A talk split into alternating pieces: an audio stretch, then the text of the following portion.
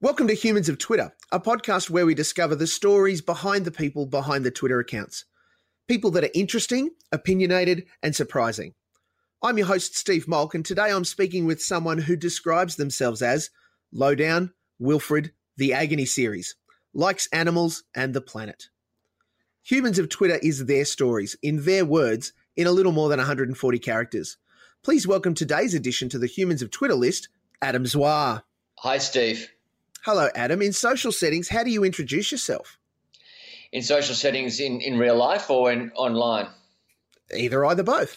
Um, I, well, you, you introduced the, the online version. Of, I just uh, recalled that. Um, so, yeah, in, in real life, um, I, I really don't don't tend to actually give myself a label in any context, really. I, I If um, because if you describe yourself as an actor and no one has actually seen you on television, then are you really an actor? uh, so it, it feels like you're protesting too much. So I, I, you know, I will generally say on my passport that I'm a producer, mm-hmm. um, and I think that covers a multitude of necessary evils. Have you ever, um, which is, please, oh, which is pretty much what, you know, a multitude of necessary evils, which encapsulate everything I do.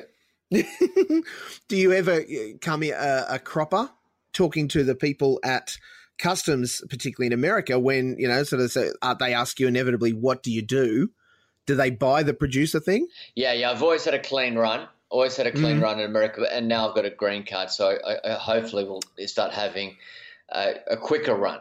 Um, well, la-di-da. Yeah, yeah. So I, I, I think that uh, when I come a cropper in in Australia, it's people saying, "Where do I know you from?" Because I'm not famous enough to be known. I'm not, you know, known enough that that okay, well, that's that's that guy, but. Mm. Um, So that they often think that they've gone to school with me, and I, a few times I've gone in the trap where I said, "Well, I do do a bit of acting," and then they go, "No, nah, it's not that. Do you come from Mount Isa?" And so you just you don't you you can't in any way insinuate that they're wrong, mm. uh, or that you you may have been on telly. It's just not done. Do you think it's your everyman appeal that is what gets you those gigs? Oh, mate, it's it, it, you mentioned the everyman word. I um was doing a uh, a corporate video up your way, mm. and um and I was in Ipswich. It was for Queensland Rail, mm. and I was standing outside a train a, a, a train carriage. Doing my stand-up to camera, and the head of the Ipswich Film Office, which basically she is the Ipswich Film Office, she mm. came up to me and she said, just before I did my take, she said, "Why have they got you?" And I said, "I'm sorry, you're just going to have to ask the producers." And I did my take to camera, and yes. uh, and she came back and she goes, "I know now, it's the everyman thing." And, well, that's not bad. And I and I, but at that right at that moment, I got a text message from Jason Gann, who had just post, sent me a photo of him and Elijah Wood on the set of American Idol, mm. and uh, and I was going, all right, well, that's that's where our two worlds are at the moment. You're on American Idol, and um, I'm doing a stand up in, in front of a railway carriage in Ipswich, being told I'm an everyman. Gosh, what is your favourite place to travel to? I London. London mm-hmm. is I, I don't because I've been there so much. I lived there when I was a kid, so there's there's a sense of um, there's some sort of uh, sentimental thing ha- happening there.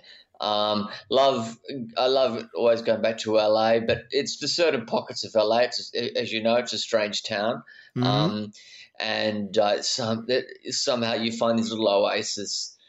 Oasis. How, how was the plural of oasis? Oases. Oases. Um, you find them just in sections. They're not like in a normal uh, in a city like, say, Sydney or or mm. Melbourne or London, where, okay, if you go to Ma- the Mayfair in London, you know, it's gonna it's all quite ritzy and all quite nice, whereas L A, you just find these little pockets all over the place, which are, you've got the really, you know, uh, avant-garde areas, and you've got mm. the, you know, and you've got the rich areas, and, you know, you've got West Hollywood. And yeah, it's it's quite a, it's quite an interesting place, which is taking me a long time to get my head around. So I love going there. I love going to New York, um, and I love going back to my home uh, town of Cairns. Uh, I, I get a really as as I get older, I, I love going back there more and more.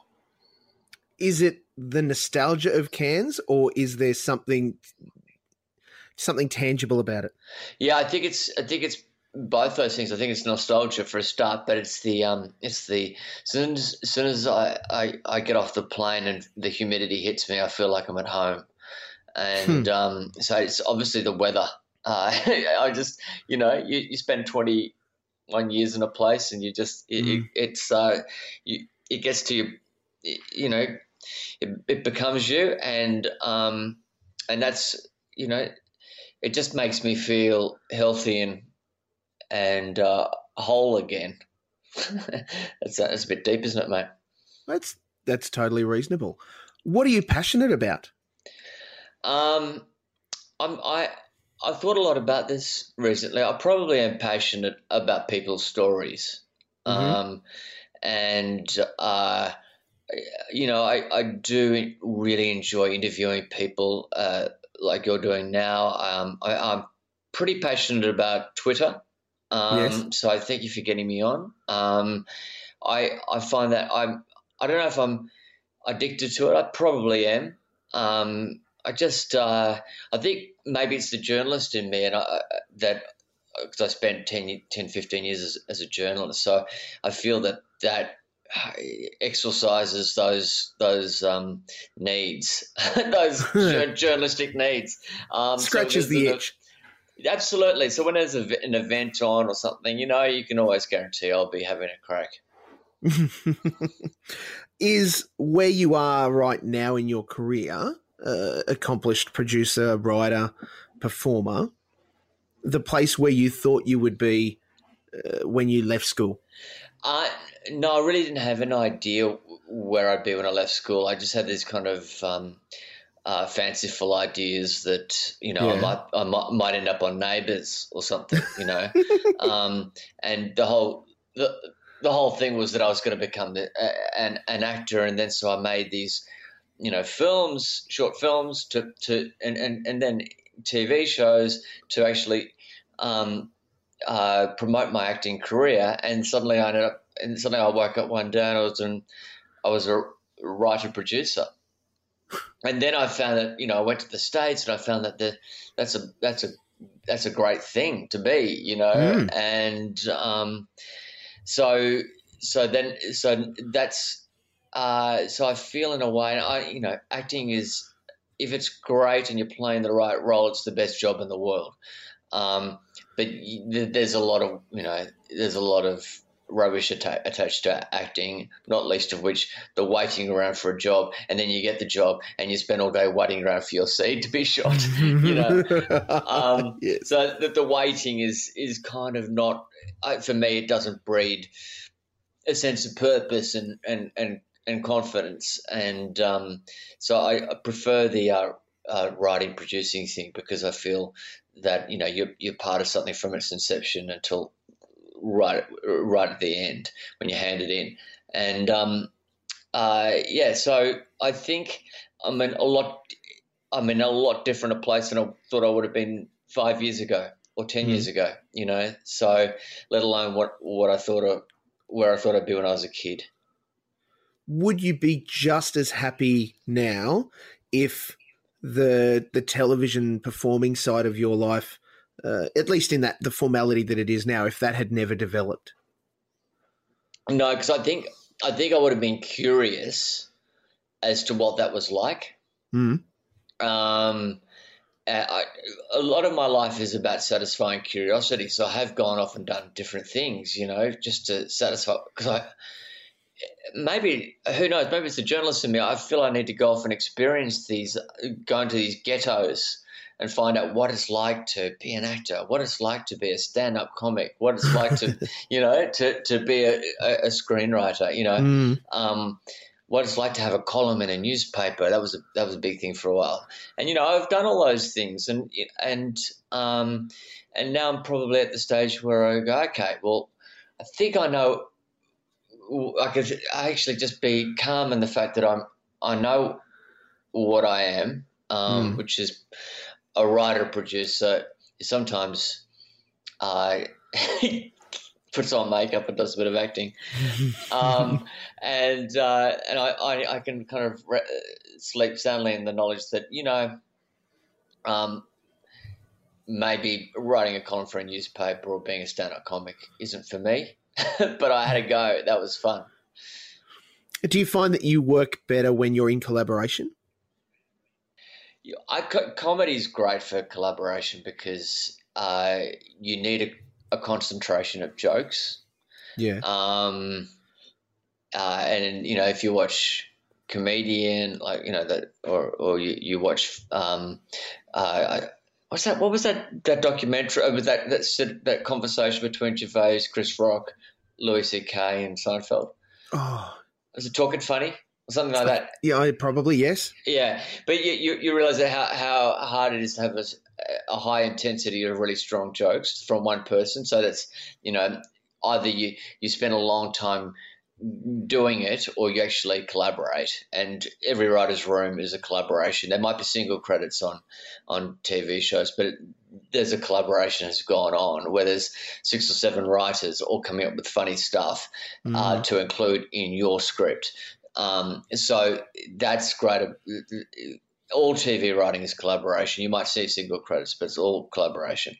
Um, uh, so yeah, I, I think if you're going to have a really good product in a in a in what is an in an economical time frame, then yes. It needs to be a collaboration. Who's if, if sorry, you got, please. If you got ten, if you got ten years to write something, I uh, you you know, it, it might be fine. But you know, if you got ten weeks to get a whole series out, you need to have other people on your side. Mm. Who's in your ideal writing room? Um, well, I think I, you know, uh, um, Amanda Bruchy and, and Jason Gann. I've been very blessed to have two great collaborators with those two, and um, and so they're, you know, a guy called Chris Merkshire, who's um, a uh, screenwriter in Australia. Mm-hmm. I love him. There's another guy called yes. Jamie Brown. You can't go past him. Um, who who he did The King with Chris, um, and um, and a guy called uh, Sean Grant. I, I love and I uh, who did um, Deadline Gallipoli and and Snowtown, mm. and um, and I also love the Moody's boys, uh, yeah. Phil Lloyd and Trent O'Donnell, um, and Marie Cardi is fantastic too. Uh, she's mm. got such a uh, she's such a um, got such a great sense of story and structure, and yep. um, yeah, so they're they're the Australian writers that I've really enjoyed working with. I, I, you know, in a fantasy universe, well, Gary Shandling, uh, Larry David, Jerry Seinfeld, yeah. um, Ricky Gervais, Louis C K. Come on, wow. Just, well, that's a lot of strong voices in all of that, isn't there? Yeah, yeah. It's the. I swear to you, if you want to come up with a strong product, you, you do need to have. Oh, Andrew Knight. I, I forgot mm. the, the great Andrew Knight. Yeah. Um, And, uh, you know, it depends what you need, though. You may need jokes, in which case you go to Dave O'Neill. There's a, hmm. there's a, um, there's also, you know, there's also um, a, a writer who I, who I really, who I really like, um, a, a Sydney writer called Joel Slack-Smith. He's, um, he works a lot with Nazeem Hussain. Uh, yeah. I think both those guys, they're, they're hilarious too. Um, yeah, it, it's, uh, God, I love doing, I love going to different writers' rooms and just finding new people, collecting people.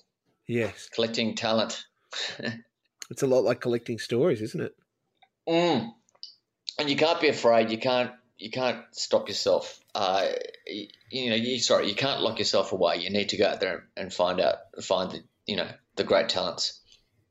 Absolutely. How do you describe your experience of family?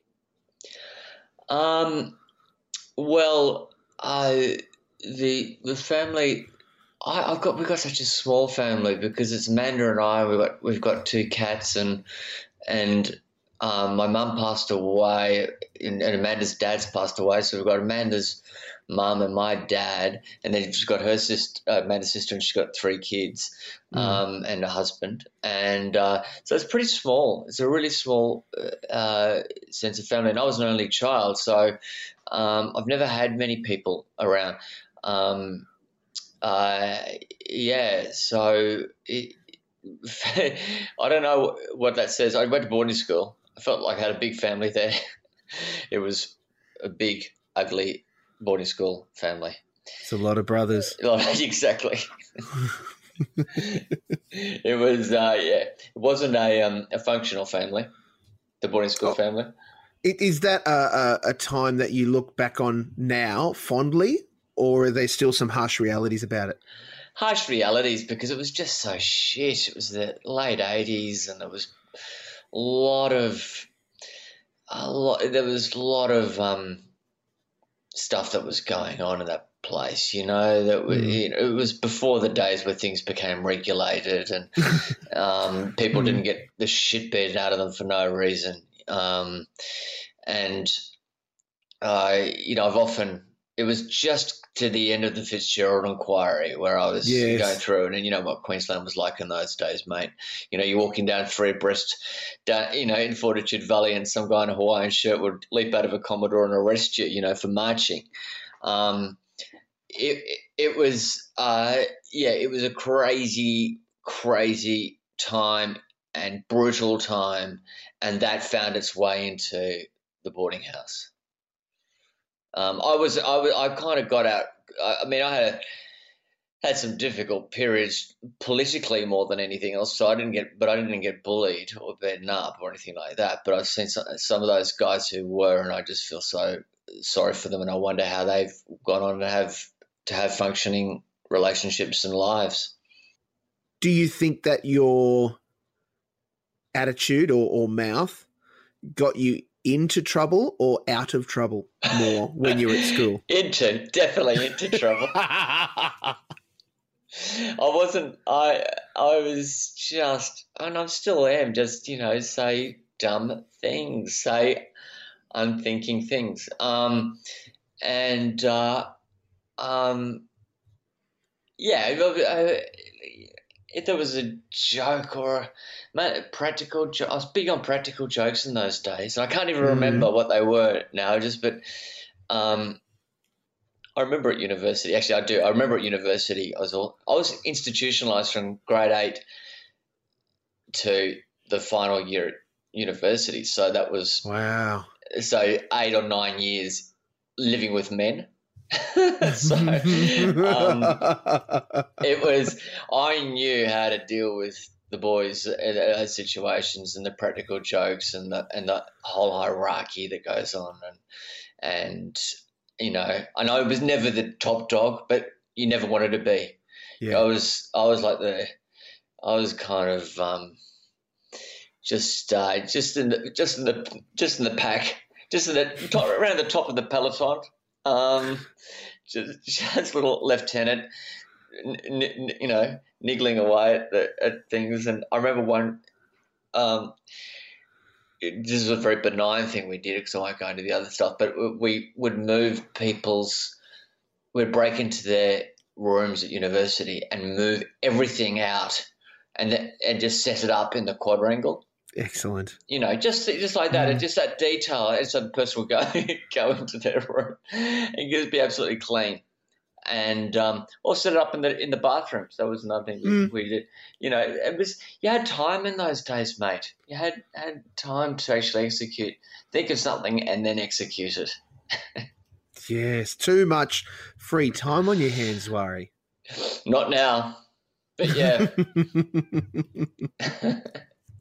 What one thing would you change about your life today?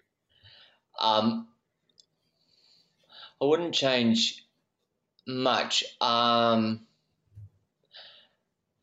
I reckon if I could get about four inches taller.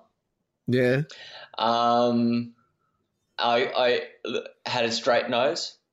Um, I had got bashed uh, in the head in a football game, and and my and the, it kind of it made me a character actor forever. Um, I uh, would. I think. Um, no, I think everything's gone along. I'd probably just do a few, you know, would have done and said a few less stupid things. And I can't even remember what they are now, but those things that you just go, you know, if I've hurt anyone or offended anyone, I wish I hadn't. And uh, I hope I've said sorry to all the, the relevant people.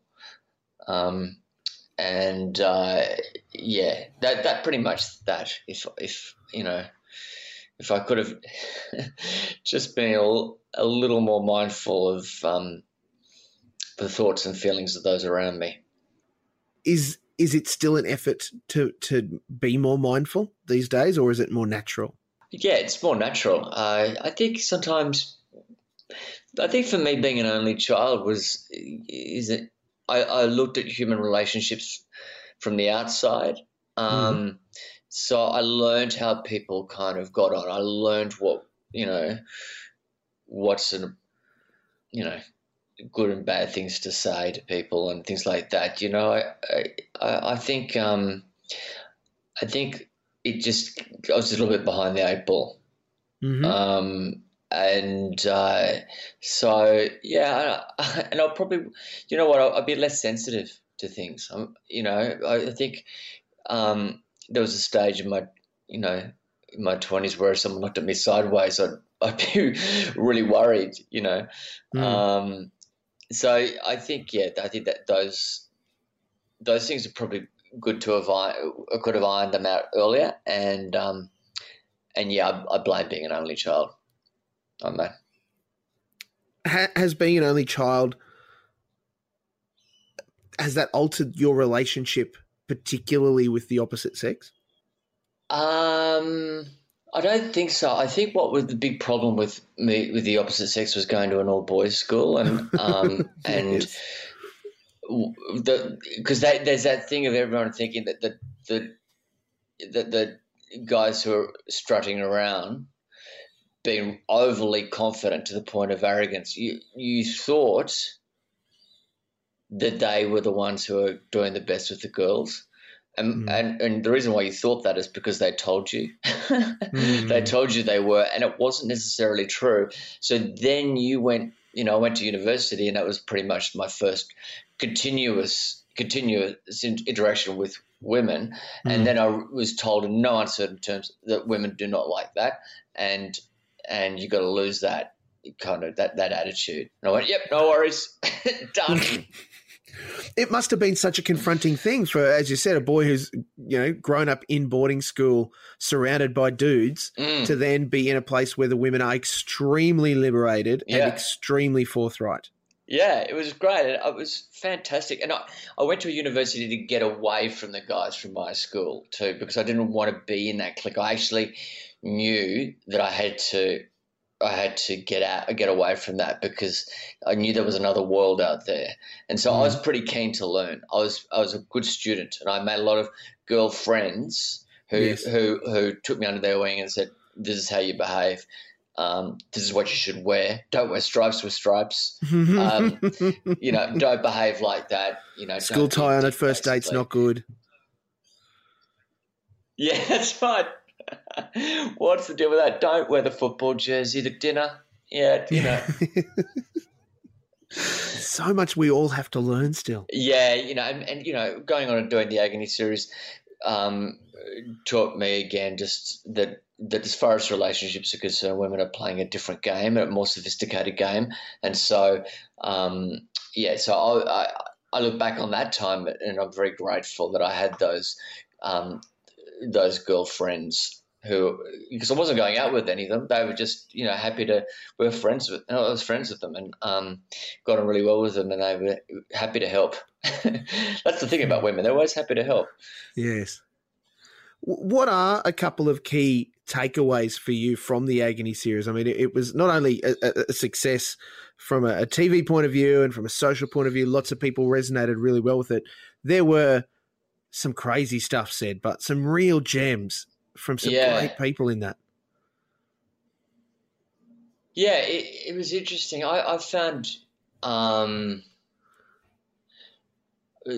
I, I couldn't give you certain quotes really mm-hmm. because I, I can't remember them offhand because there were so many over the years. But um, but I, I found the, the final series was really interesting in in the sense that you were dealing with a lot of heavy uh, – you actually, we actually had a lot of heavyweights on that series who were entertainers as well. Mm. But um, because previously we'd gone down the comedy road, but, you know, you had Waleed and you had you had um, uh, Gal Jennings mm. and you had uh, Jane Caro and Dee Madigan. And, you know, you had some people who, you know, at, at various stages have hit the books. And um, I, I, I, you know, I was very happy to sit back and and learn stuff. Really, just sit back and, and learn. And and of course, you know, the more you know, the less you know.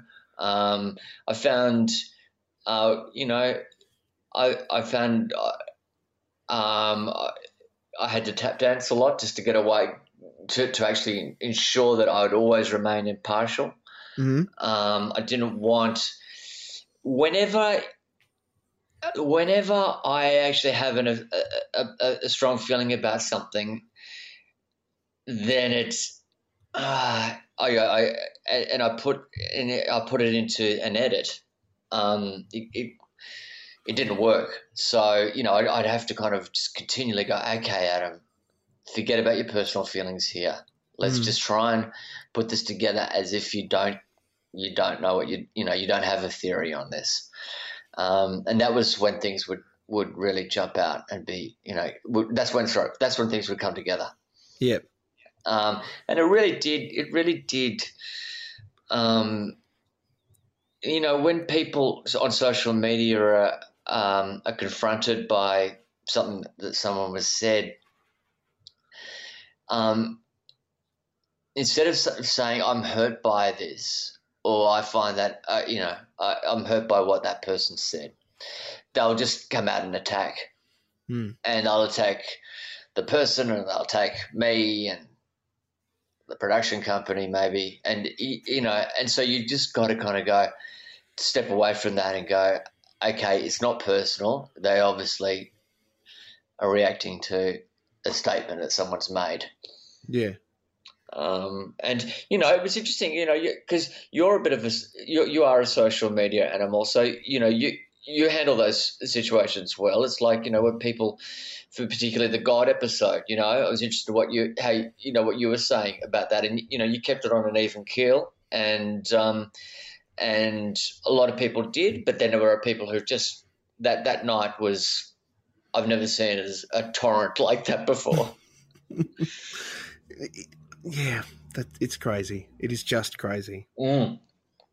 It's like you know, it, it's um, you know, it's such a sacred thing. So it was, it was, um, you know, if you're if you are a believer, it's sacred. If you're an atheist, it's sacred. And oh my God, it's like yeah, it just came at us like nothing before. It was uh, it was very interesting. What are you going to achieve in the next twelve months? Um, I, I'm not, uh, I, I, my experience has been never to articulate that because I, you end up um, offending the gods or, or, or making the gods laugh. And they go, oh, really, Adam, is that what you think you're going to do? Um, I'll tell you what I'd like to achieve. I'd like to um, – we've got a, a couple of format deals in play in the U S. I've got a couple of shows I'm trying to get up over there. You know, if one or two of them came to fruition, yeehaw, that'd be bloody great. Yeah. And um, other than that, just to to um, have a steady mind and a healthy body. That's in, entirely reasonable, Adam Zwar. Look, thank you so much for the conversation today. Please know that your no, no uh, worries, the things Steve. that you shared are extremely valuable, and you are uh, uh, highly valued uh, as a person. Thank you for your time and for the things you've said. Thank you, mate. Thank you. Thanks for asking me. So obviously you're on Twitter. Are there any other social accounts you want to own up to? No, I don't have any other. Oh, oh, sorry. Yes, there's there's Facebook, obviously. Um, Adam Zwar on Facebook, and um, I do have Zwar Wood on Instagram. Yes. Um, and you know, where I, I really find it interesting with social media, the different friendships. You got your you got your real life friendships, and you got your social media friendships. And what's been great for me is um, tapping into this, because you know how I said before, I love the ghetto, the different ghettos that that are out there, and so. Mm. Um, So and you, you would have it too, that, you know, you, because you've got your political your political uh, account and you've got your T V account. Um, I don't know how many others you've got. But um, for me, it's not only do I, have I got the comedy people, uh, I've got the, the journalist people, but I've also got the cricket people. Mm. So I've tapped into this whole little cricket world and, and that's been re- that's been really good for me, because – um, I didn't – it's it's great to, to see that there are greater nerds than you. Uh, out there uh, yes, with your chosen subject. This has been Humans of Twitter, and I can confirm that at Adam Zwar is indeed human. Yes.